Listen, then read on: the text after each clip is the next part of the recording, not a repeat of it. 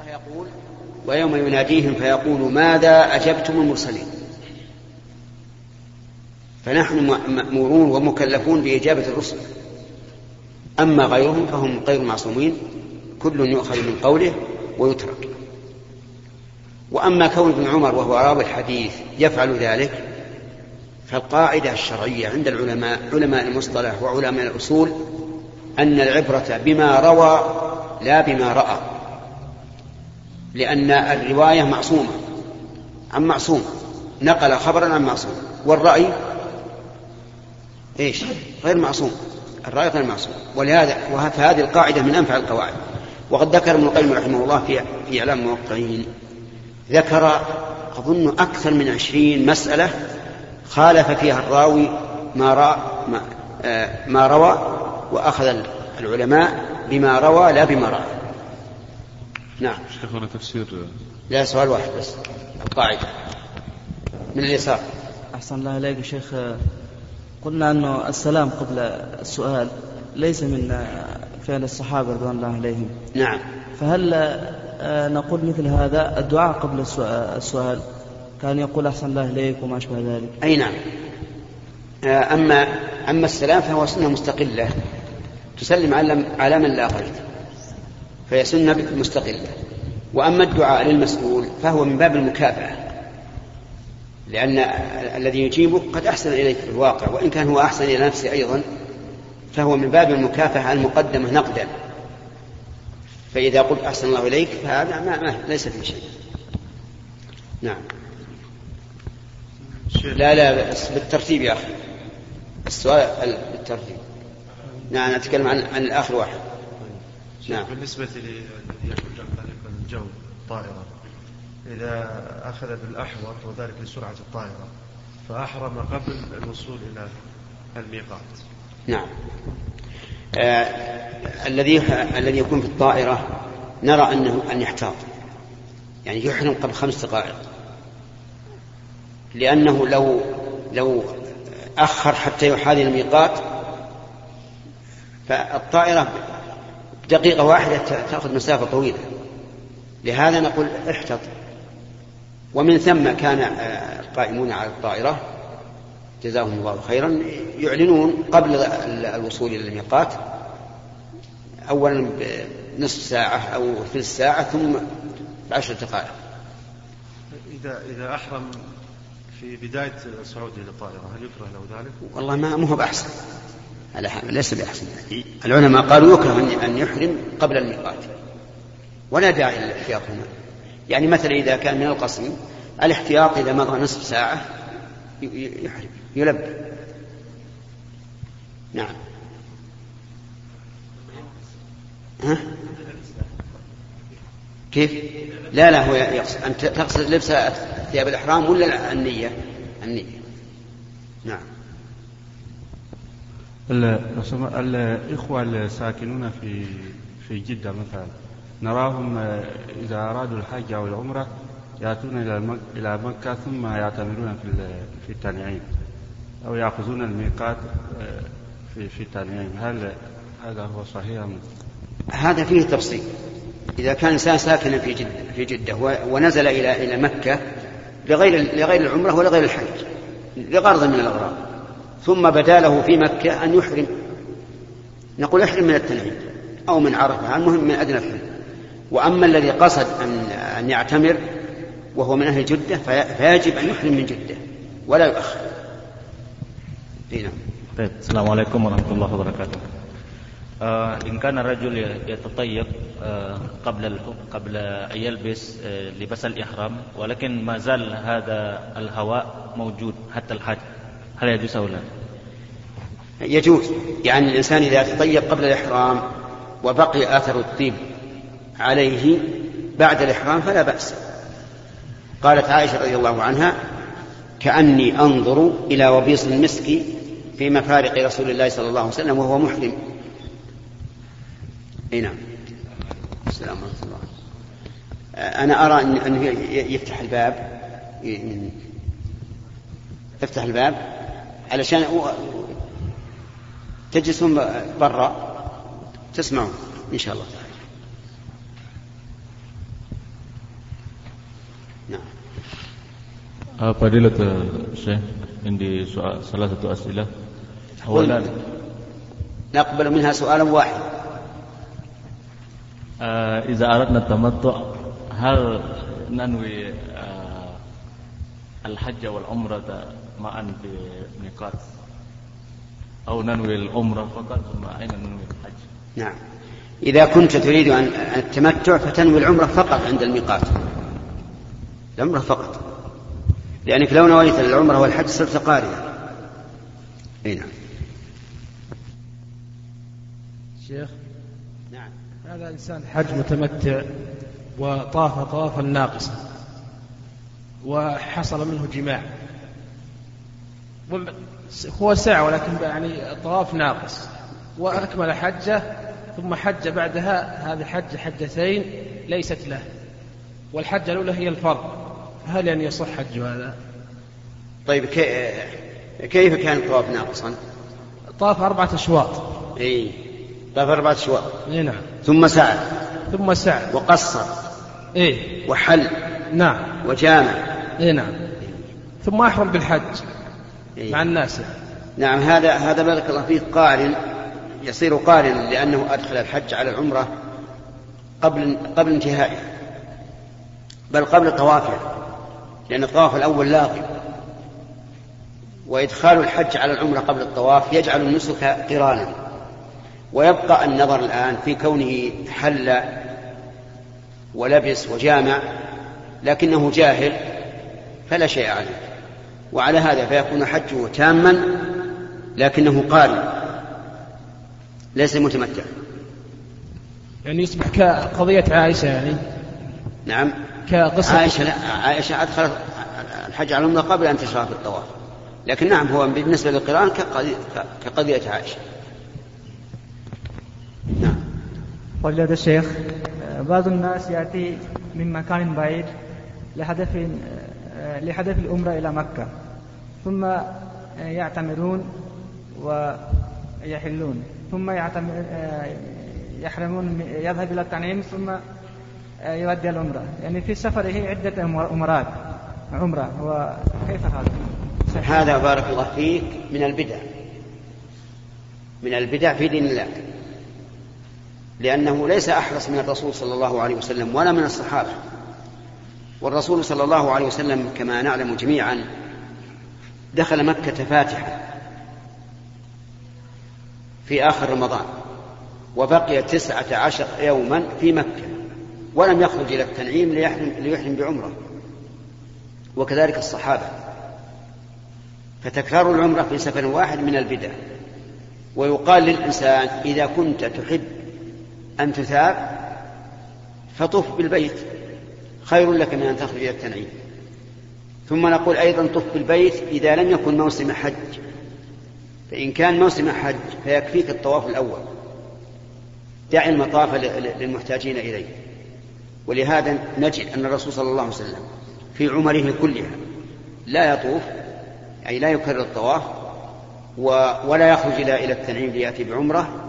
ونجده في حجة الوداع لم يطف إلا طواف النسك فقط. طواف القدوم وطواف الإفاضة وطواف الوداع. ومن المعلوم أننا لسنا أشد حرصا على طاعة الله من رسول الله صلى الله عليه وسلم وأصحابه. فنقول لهذا خفف على نفسك تكفيك العمرة الأولى وإذا أردت أن تخرج من مكة فطوف طواف الوداع والحمد لله. نعم.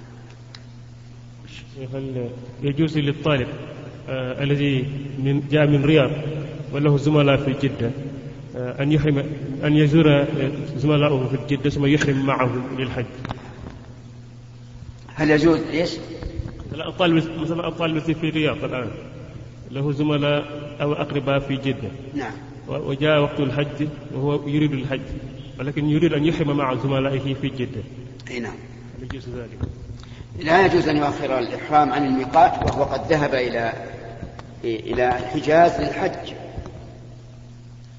أما لو كان ذهب للزيارة وليس عنده نية أن يحج أو يعتمر ثم إن زملاءه دعوه أن يحج معهم ونوى من مكانه هناك فلا بأس أن يحرم معهم. أما من كان قاصدا أن يعتمر أو يحج فلا بد أن يحرم من الميقات. ونقول الأخ له سهل. أحرم من الميقات متمتعا بالعمرة إلى الحج ثم تحل منها وتحرم مع إخوانك بالحج. وإذا كان وقت الحج قريبا وأردت أن تحرم بقران وأردت أن تحرم بإفراد فلا بأس عليك.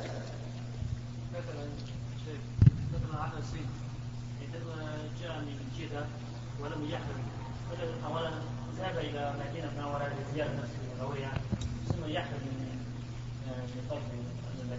نعم هذا لا بأس يعني لو أن الإنسان جاء من بلده قاصدا المدينة أولا ونزل في جدة ثم سافر من جدة إلى المدينة ثم رجع من المدينة محرما من ميقات أهل المدينة فلا بأس. نعم. يا شيخ. عفى الله عنك. رجل يريد أن يحج وعليها أقساط سيارة. نعم. آه، الرجل الذي يريد الحج وعليه أقساط سيارة نقول إن كانت الأقساط حالة فليوفيها أولا ثم يحج لأن وفاء الدين واجب والحج ليس بواجب. حتى لو كان الحج فريضة فهو فإنه لا يجب عليك حتى تقضي دينك. وأما إذا كانت الأقساط لم تحل فينظر هل له ما يقضي به الدين إذا حل فحينئذ يحج. وإن كان ليس عنده إلا هذا المال الذي الآن يريد أن يحج به فلا يحج. يدخره ويبقيه ليوفي به ليوفي به دينه. نعم. شيخ حفظك الله بالنسبة لصفة الوقوف في عرفة هل هل تجب بصفة معينة يعني الظاهر إنك من طلابنا نعم. هي بعدين. الاجتباء الإجتباء في طواف في الثلاثة الأشواط الأولى فقط أو في سبعة أشواط؟ نعم. آه الاتباع في الأشواط السبعة كلها. الذي في الأشواط الثلاثة الأولى هو الرمل فقط. أما الاتباع فهو في جميع الطواف. ولا اطباع قبل الطواف ولا بعد الطواف. وهذه مسألة ينبغي لنا أن نعرفها ونعلم إخواننا المسلمين. أكثر المسلمين اليوم من حين أن يحرم تجده مطبعا وهذا ليس من السنة. الاتباع لا يكون, لا يكون قبل الطواف ولا بعده. إنما يكون في حال الطواف فقط. نعم. فضيلة الشيخ رأيت بعض الناس في مكة المكرمة. يعني بعد الطواف يعني وقفوا ووضعوا أيديهم على جدار الكعبة ويبكون. هل يجوز ذلك؟ نعم. آه هذا يسمى الالتزام. يسمى الالتزام. والالتزام خاص في الملتزم خاص في الملتزم والملتزم ما بين الباب والحجر الأسود. فالمكان إذن ضيق جدا. وفي أيامنا هذه أيام المواسم ما يمكن للإنسان أن يلتزم. أولا لأنه يتأذى تأذيا عظيما وثانيا أنه يعوق الطائفين. يعوق الطائفين فيؤذي الطائفين. وأيضا أصل الالتزام لم يثبت عن النبي عليه الصلاة والسلام. ولهذا توقف به بعض العلماء. بقينا الالتزام في غير هذا المكان. نجد بعض الناس في كل مكان من الكعبة يلتزم يلصق صدره ويمد يديه على كسوة الكعبة هذا بدعة. فصار أنا عند مكان الالتزام منين؟ من ما بين الباب والحجر. هل هو سنة أو لا؟ توقف فيه بعض العلماء لأنه لم يثبت عن النبي عليه الصلاة والسلام. هل ينبغي أن يفعله الإنسان في أيام المواسم والزحام؟ لا. لما في ذلك من الأذية على نفسه وعلى غيره. نعم. ذكرتم أن الحج على ثلاثة أقسام وذكرتم فيه الإفراد. هل هناك خلاف بين العلماء في الإفراد؟ بعض العلماء يقول إن التمتع واجب ولا يجوز القران إلا مع سوق الهدي. ولا يجوز الإفراد إلا إلا مع سوق الهدي. ولكن هذا القول ضعيف. والصواب أن أن نساك الثلاثة كلها جائزة. ولكنها تختلف في الأفضلية. فالتمتع أفضل. والقران أفضل لمن ساق الهدي. والإفراد هو آخرها. نعم. جزاكم الله خير. هل الفدية واجب على القارن أو؟ أي هي بارك الله فيك لا تسميها فدية. سميها هديا. هدي نعم. نعم. وهو واجب على المتمتع بنص القرآن. فمن تمتع بالعمرة إلى الحج فما استيسر من الهدي. نعم. فمن لم يجد فصيام ثلاثة أيام في الحج وسبعة إذا رجعت. تلك عشرة كاملة. أما القرآن فأكثر العلماء جمهور العلماء على أنه يجب فيه الهدي كما يجب في التمتع. وهذا القول أحوط وأولى. وإذا كان الإنسان لا يجد فالأمر واسع والحمد لله يصوم ثلاثة أيام في الحج وسبعة إذا رجع. أما المفرد فلا هدي عليه. ولماذا؟ لأن المتمتع والقارن حصل على نسكين في سفر واحد. والمفرد لم يحصل على النسكين ولهذا تعد العمرة التي بعد الحج للمفرد غير مشروعة. وإن كان بعض العلماء رحمهم الله يقول إنها مشروعة إلى قصة عائشة رضي الله عنها لكن الدليل صحيح والاستدلال غير صحيح. بمعنى أن الحديث صحيح لكن الاستدلال غير صحيح. لم يفعل أحد من الصحابة عمرة بعد الحج إلا عائشة لسبب وهي يرحمك الله وهي أنها كانت متمتعة ثم حاضت قبل أن تطوف فقرنت ثم لم تطب نفسها إلا أن تأتي بعمرة مستقلة كما فعل صاحباتها. فأذن لها النبي صلى الله عليه وسلم أن تفعل ولم يشرع لأخيها عبد الرحمن بن أبي بكر الذي كان معها لم يشرع له أن أن يأتي بعمرة. مما يدل على أن العمرة بعد الحج ليست معروفة عند الصحابة إطلاقا. نعم. بالنسبة للإحرام عندنا كثير من البلدان أفريقيا يحرمون في أو يحرمون في المطار. قبل المغادرة نعم وإذا وصلوا في مكة هل عليهم شيء أو لأن الطائرات في في بلداننا لا يعرفون شيئا عن الميكات أي. فلذلك يرسلونها ولا يخبرونهم شيء نعم. فهم يحرمون في مطار بلدان قبل المغادرة نعم. أوكي جزاك هؤلاء الذين يأتون بالطائرة من بلاد من بلادهم ولا يقوم أهل, أهل الطائرة بتبليغهم نقول لا بأس أن تحرموا من من المطار. نعم. ما في ما في سؤال بالترتيب. بعد. السلام إذا انتهوا رجعنا اللي عنده سؤال ثاني. السلام عليكم. هل تجوز العمرة من الحي آه، الرجل الحي أو الميت؟ العمرة والحج عن الحي. إن كان فريضة والحي لا يستطيع أن يأتي بنفسه إلى إلى مكة فلا بأس. لحديث ابن عباس أن امرأة أتت النبي صلى الله عليه وسلم فقالت يا رسول الله إن فريضة الله على عباده في الحج أدركت أبي شيخا كبيرا لا يثبت على الراحلة أفا أحج عنه؟ قال نعم. وأما إذا كان نفلا فإن كان عاجزا أي, من حججت عنه آه، فالظاهر إن شاء الله أنها تنفعه. وإن كان قادرا ففيها خلاف بين العلماء. فمن العلماء من يقول لا يصح أن يحج عن القادر لا فريضة ولا نفل.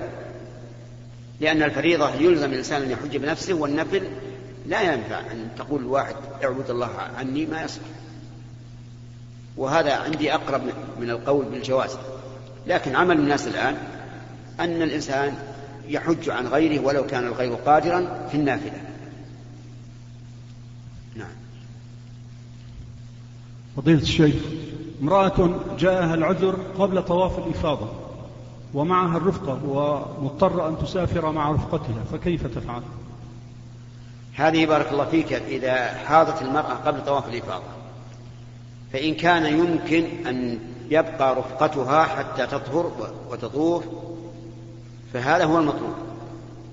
لأن النبي صلى الله عليه وسلم لما أخبر أن صفية قد حاضت قال أحابستنا هي. قالوا إنها قد أفاضت قال فلتنفر.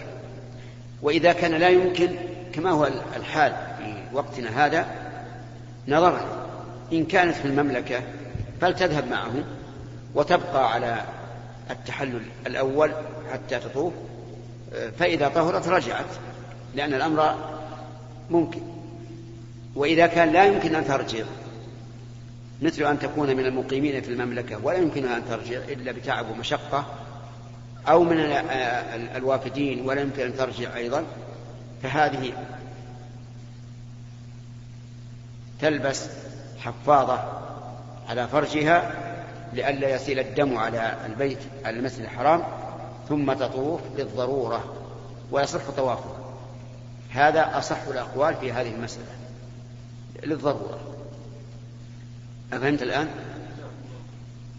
فضلة الشيخ هناك بعض الأقاقير لمنع الحيض. هل يجوز للمرأة أن أن يأخذها؟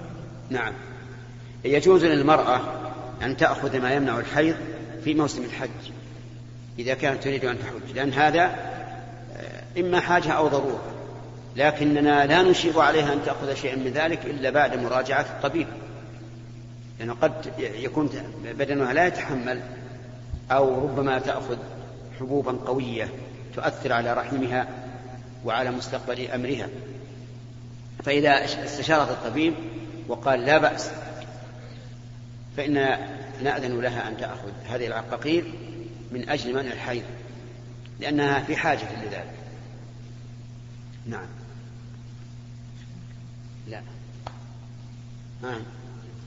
خلاص. عندك سؤال؟ الواقع. طيب. نعم. إيش؟ نعم. الأضحية للحاء إن كان يريد أن يضحي في أهله بمعنى أنه حج وأهله مقيمون في بلده وأراد أن يعطيهم دراهم يشترون بها أضحية يضحون بها فهذا لا بأس به. وأما إذا كان يريد أن يضحي في منى فإنه لا يضحي في منى. ليس في الحج إلا الهدي. وأما حديث أن النبي صلى الله عليه وسلم ضحى عن أزواجه بالبقر فالمراد ضحى أي ذبحها في الضحى ذبحها عنهم في الضحى فأهدى لهم بقرا لكن ذبحها في الضحى فأطلق عليها أنها أضحية. نعم.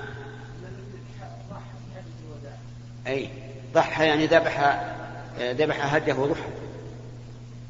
ولا كل الأحاديث حديث جابر وغيره كلها تقول إن النبي صلى الله عليه وسلم أهدى. لا هو نص على الكبش شيخ؟ قال تولى هذا اللحم قال فتوليته. له فما زلت أطعمه حتى قدمنا المدينة. أي لعله لثوبان فقط. ومعناه أنه أهدى. كل ما يطلق عليه في الحج فإنه هدي.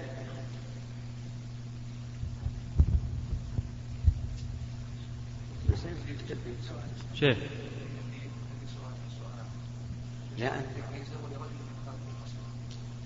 المفارش القصيم لا بأس. نعم. أعطها السماح لا فيها الأخ قبلك وعدناه عفوا شيخ إن كان المعتمر هو يطوف يكمل الطواف وبعد أن يريد أن يذهب إلى الصفا والمروة. ولكن في هذا الأثناء يعني عنده تعبان جدا هو تعبان جدا يريد الاستراحة. ولكن بسبب البرد يعني أو بسبب عادته هو لا يستطيع الاستراحة بلا إحرام.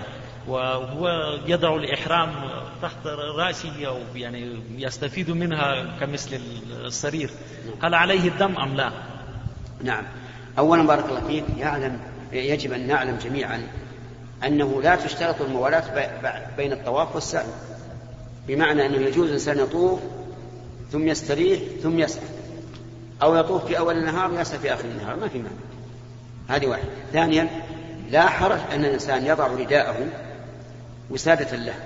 يتوسده أو فراشا. ليس في بأس. فضيلة الشيخ أثابكم الله. يقول السائل إذا وقع الرجل في بدعة أو بدع قد تكون خطيرة خطيرة فناقشته فهل يلزمني ذكر محاسنه أو يجب علي بيان تلك تلك البدعة أو الخطأ فقط أو يلزمني شيء آخر كذكر محاسنه؟ أثابكم الله. هذا فيه تفصيل أما من أراد أن يقوم الرجل ويذكر حياته فالواجب أن يذكر حسناته وسيئاته. وأما من أراد النصح والتحذير من بدعته وخطئه فلا يذكر الحسنات. لأنه إذا ذكر الحسنات فهذا يرغب الناس في الاتصال به. فالمسألة فيها تفصيل. فماذا إذا إنسان ابتدع بدعة وأردنا نتكلم نحذر من البدعة؟ فإن نذكره ولا بأس. وإن كان قد يكون من المصلحة لا يذكر باسمه وأما إذا كنا نريد أن نتكلم عن حياته فالواجب أن يذكر ما له وما عليه. فالمسألة فيها تفصيل. نعم. لا ما فيها أدلة. فيها التعليل. الرسول عليه الصلاة والسلام ذكر أسماء معينة لأشخاصهم في مقام النصر كما في حديث فاطمة بنت قيس أنه خطبها أبو جهم ومعاوية وأسامة بن زيد فذكر النبي عليه الصلاة والسلام عن أبي جهم وعن معاوية ما يقتضي أن لا تتزوجهما وقال انكحوا أسامة. و... ولم يذكر محاسنهما مع أن محاسنهم لا شك أنها كثيرة لكنه سكت عن ذلك لأن المقام يقتضي هكذا. وأما إنسان يكتب عن حياة شخص فيجب أن يقول العدل ما له وما عليه. والحمد لله رب العالمين وصلى الله وسلم على نبينا محمد وعلى آله وأصحابه ومن تبعهم بإحسان إلى